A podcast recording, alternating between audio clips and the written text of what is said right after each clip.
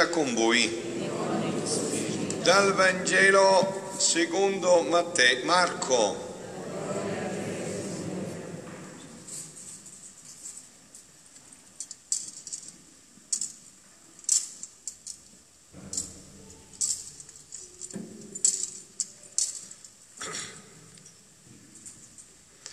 In quel tempo si avvicinò a Gesù uno degli scribi e gli domandò, Qual è il primo di tutti i comandamenti? Gesù rispose, il primo è, ascolta Israele, il Signore nostro Dio è l'unico Signore. Amerai il Signore tuo Dio con tutto il cuore, con tutta la tua anima e con tutta la tua mente e con tutta la tua forza. Il secondo è questo, amerai il tuo prossimo come te stesso. Non c'è altro comandamento più grande di questi. Lo scriba gli disse, hai detto bene maestro, è secondo verità che egli è unico e non vi è altri all'infuori di lui. Amarlo con tutto il cuore, con tutta l'intelligenza e con tutta la forza e amare il prossimo come se stesso vale più di tutti gli olocausti e i sacrifici. Vedendo che egli aveva risposto saggiamente, Gesù gli disse, non sei lontano dal regno di Dio e nessuno aveva più il coraggio di interrogarlo. Parola del Signore. La parola del Vangelo cancelli tutti i nostri peccati. Siano lodati Gesù e Maria. Come vi dicevo all'introduzione della Santa Messa, vi ripeto adesso, state attenti perché questa parola è compromessa tutta la nostra vita, ne va della nostra felicità temporanea ed eterna. Questa domanda che ha posto lo scriba a Gesù è proprio questo, cioè trasformata è questa, ma come si fa per essere pienamente realizzati e quindi felici? Qual è il primo comandamento? Perché se c'è ordine tutto poi scaturisce di conseguenza.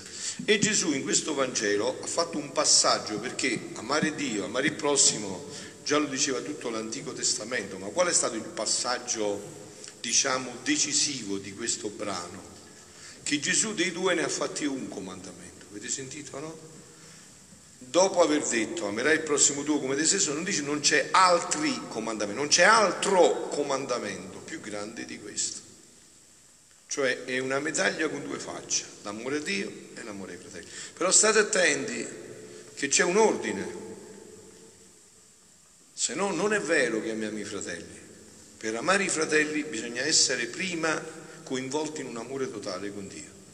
Se non lo sapete com'è, quello mi è antipatico, quello mi è simpatico, quello è biondo, quello è bruno, quello è nero, eh? succede tutto questo. Oppure se si fa, si fa per un'estrinsecazione del proprio io. Ecco perché c'è un ordine. È in ordine cronologico, in ordine cronologico. Il primo comandamento è uno solo. Essere sempre e solo per l'uomo della, dalla volontà del suo Dio. Per essere sulla terra il continuatore della creazione, cioè il portatore e il datore della vita è il suo governatore in nome del suo Signore. Genesi 2, 1, 15. Sentite, Dio disse, facciamo l'uomo a nostra immagine secondo la nostra somiglianza. Domini sui pesci del mare e sugli uccelli del cielo, sul bestiame, su tutti gli animali selvatici e su tutti i rettili che strisciano sulla terra. E Dio creò l'uomo a sua immagine, a immagine di Dio lo creò, maschio e femmina li creò.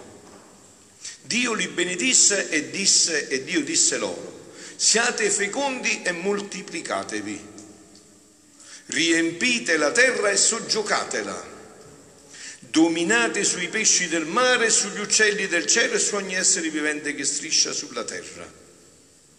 Il Signore Dio diede questo comando all'uomo, tu potrai mangiare di tutti gli alberi del giardino ma dell'albero della conoscenza del bene e del male non devi mangiare, perché nel giorno in cui tu ne mangerai, certamente dovrai morire. E il Signore Dio disse, non è bene che l'uomo sia solo, Voglio fargli un aiuto che gli corrisponda. Allora il Signore Dio fece scendere un torpore sull'uomo che si addormentò, gli tolse una delle costole e rinchiuse la carne al suo posto. Il Signore Dio formò con la costola che aveva tolto all'uomo una donna e la condusse all'uomo.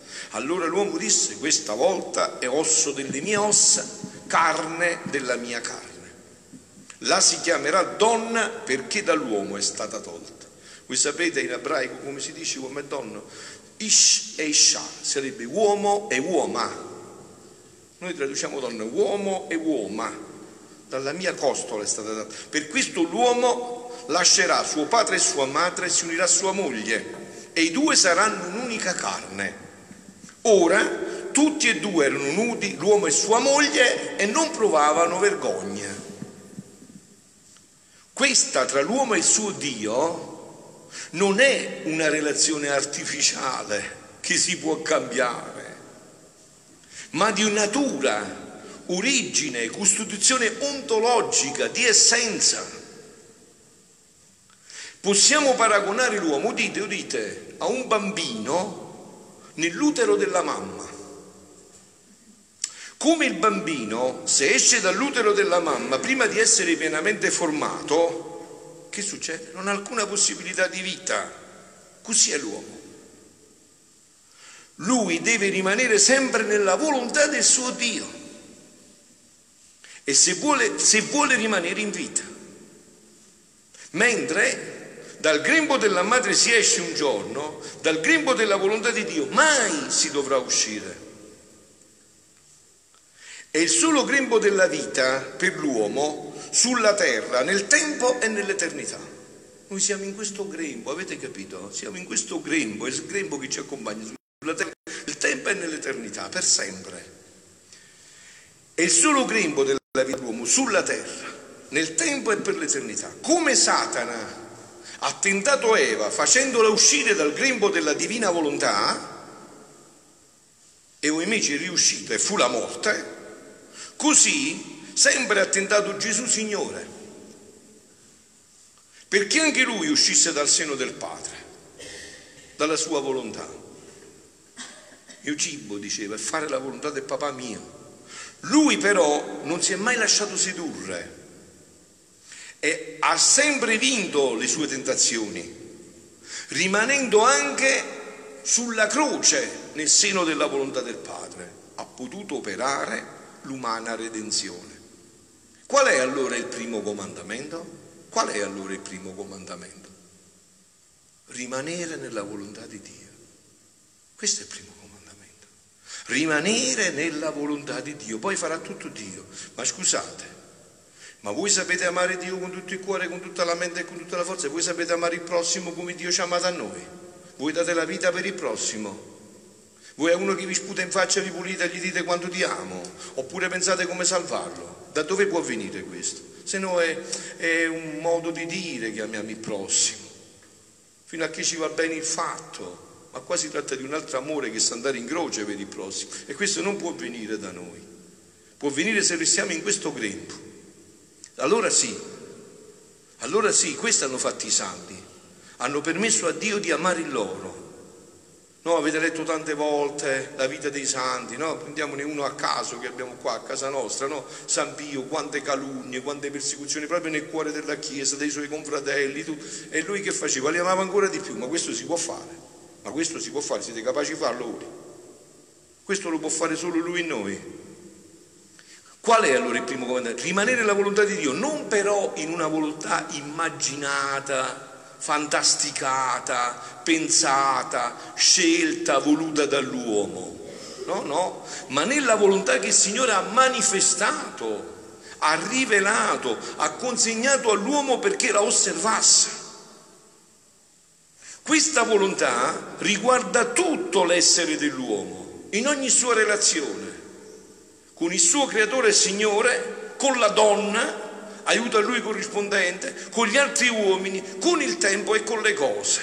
Allora tutto va in ordine. Allora tutto è veramente così è, amerai il prossimo tuo come te stesso, anzi ancora di più come Gesù ci ha amato a noi. Tutto si mette in ordine in questa volontà. Tutto è dalla volontà di Dio, volontà che mai l'uomo dovrà interpretarsi. Interprete della divina volontà è solo lo Spirito Santo. Se l'uomo esce dal grembo di Dio, muore, non ha alcuna possibilità di vita e se muore può produrre solo opere di morte, mai di vita. Solo il seno della divina volontà è la culla della vera vita. Oh, ma questo è fare la volontà di Dio, ma io adesso vi devo portare oltre, figli miei, cari miei. Questo è il ehm, passaggio fondamentale della redenzione. Ma Gesù a Luisa spiega bene qual è il passaggio, proprio il 18 settembre del 1924, il salto infinito che adesso Dio sta proponendo all'umanità. Figlia mia, dice Gesù a Luisa, non si vuol capire. Il vivere nella mia volontà è regnare. Il fare la mia volontà è stare ai miei ordini. La prima cosa, il vivere, è possedere. La seconda, il fare, è ricevere i miei ordini e eseguirli.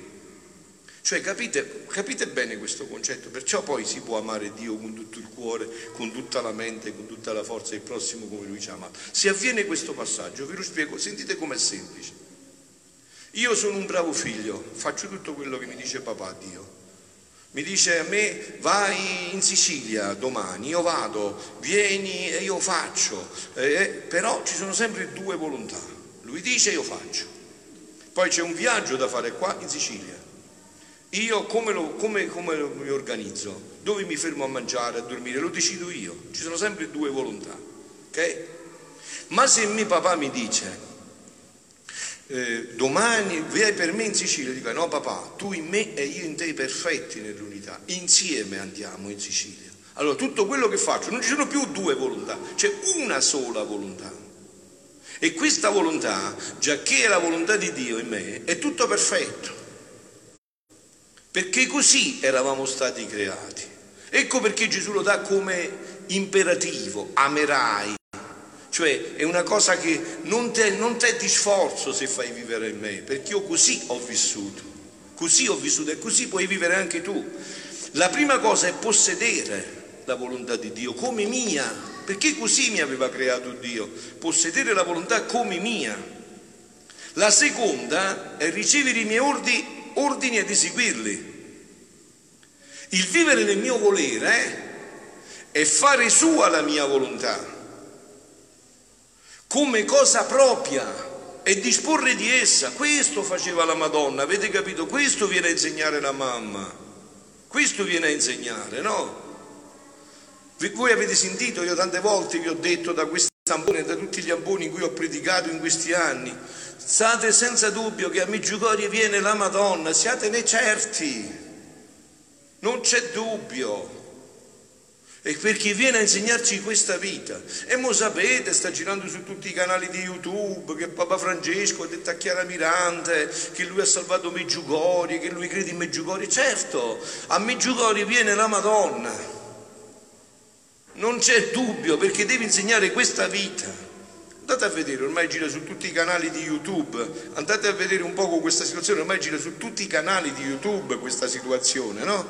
Ma perché è importante questo? Perché la Madonna viene a insegnarci questa vita, viene a insegnarci questa vita come cosa propria e disporre di essa. Il fare la mia volontà è tenerla in conto come volontà di Dio, non come cosa propria. E così eravamo stati creati noi. Non è un'idea, non è un'illusione che l'uomo si deve fare Dio. È quello che Dio vuole. Non è superbia, non è mancanza, anzi è vera umiltà, il vero niente che permette a Dio di fare tutto. E allora sì che possiamo amare Dio e il prossimo, allora sì che veramente il nostro prossimo diventa un amore passionale per noi perché ci vediamo in Lui quello che siamo noi e quello che dobbiamo essere in Dio. Cioè io in te che cosa vedere? Un potenziale Gesù Cristo, un altro Cristo, indipendentemente, i due peccati non sono mai te stesso. Io devo vedere oltre questo, perciò la Madonna nel messaggio dell'altro giorno ha detto sappiate vedere anche il bene, il bene anche nel male più radicale dove vedete il male peggiore. Perché? Perché io devo vedere quello che c'è potenzialmente dentro quella creatura. C'è un futuro Gesù Cristo. Indipendentemente dai suoi sbagli, dai suoi peccati, dalle sue cose che ha potuto commettere. Il fare la mia volontà, tenerla conto come volontà di Dio, non come cosa propria, né di poter disporre di essa come si vuole. Il vivere nella mia volontà è vivere con una sola volontà. Allora ditemi voi, è poi difficile amare Dio, amare i fratelli se la volontà di Dio vive in me, se Lui ripete quello che ha fatto qua sulla terra. Il vivere con una sola volontà, qual è quella di Dio? Il vivere nella mia volontà è vivere da figlio, il fare la mia volontà è vivere da servo. Ti dico e fai, sei uno schiavo, ma io non ti dico e fai, io ti dico facciamo, lasciami la tua vita per farne un capolavoro di amore a Dio e di amore ai fratelli. Nel primo caso, ciò che è del padre è del figlio. Voi avete mai visto un figlio che va a casa, dice mamma per, per, per piacere permesso mi posso fare una fetta di pane? Apre il mobile, prende il pane, lo taglia e lo mangia. Ma questo lo può fare l'operaio? No, per piacere signora mi dà una fetta di pane. Ho fame. Nel primo caso ciò che è del padre del figlio e poi questo è un dono che voglio fare in questi tempi così tristi. Vedete che mistero infinito. È proprio un dono che Dio vuole fare in questi tempi così tristi, che non solo facciano la mia volontà, ma che la posseggano. Non sono forse io il padrone di dare ciò che voglio, quando voglio, a chi voglio? Non ti meravigliare se vedi che non capiscono. Per capire dovrebbero disporsi al più grande dei sacrifici. Qual è quello di non dar vita anche nelle cose sante alla propria volontà? E concludo soltanto con quest'altro pezzettino per dirvi come poi agisce questa volontà, questo amore di Dio. Sentite, Gesù stesso lo spiega, sempre in un brano a Luisa, eh? come è diverso il nostro operato, dice la Gesù, la Santissima Trinità, da quello della creatura è l'amore con cui operiamo. Noi operiamo, ed è tanto l'amore che facciamo, che non permettiamo che esca da noi affinché nulla perda della bellezza con cui fu fatta. Invece la creatura, se opera, non la sa tenere con sé, anzi molte volte non sa che cosa si è fatto dell'opera sua. Se, se si è imbrattata, se ne hanno fatto uno straccio, segno del poco amore per le sue stesse opere. E siccome la creatura è uscita fuori dal suo principio, cioè dalla prima volontà divina da dove uscì, questo è il problema, Ecco perché noi non riusciamo ad amare così, ecco perché sentiamo il, che facciamo il male che non vogliamo e non riusciamo a fare il bene che vogliamo. Perché c'è questo dramma dentro di noi? Perché? Perché c'è questo dramma dentro di noi? Questo è avvenuto col peccato originale, ci ha creato questo dramma dentro che può essere superato solo da questo da ritornare a vivere, allora sì, che ci verrà come il respiro spontaneo amare Dio con tutti noi stessi e amarci tra di noi. Fluirà con una cosa bellissima questo amore tra di noi, perché sarà la, appunto due, la medaglia con due facciate, l'amore di Dio e l'amore del fratello, saranno una cosa sola, come diceva stamattina Papa Francesco, amore di Dio, amore del prossimo, diceva stamattina, le due facce di uno stesso comandamento, quello portato da Gesù. Allora sì che ci verrà spontaneo, da dove uscì ha perduto il vero amore verso Dio, versa di se stesso, verso le altri e verso le opere. Ecco dove l'abbiamo perso e dove adesso Gesù ci dà l'occasione di, di andarla a riprendere, a recuperare. Io volli che l'uomo stesse nella mia volontà, di sua volontà, perché tante volte io sento dire quando parlo di queste cose, no? chi non capisce o fa finta di non capire, eh? come se questa fosse una cosa passiva. No, no, no, qua c'è la massima libertà che pochi vogliono fare. Questo era il vertice della libertà. Diceva Blaise Pascal, uno dei più grandi pensatori, no? Diceva, l'atto più nobile della ragione è riconoscere che ci sono un'infinità di cose che la superano e a cui deve accedere con la fede.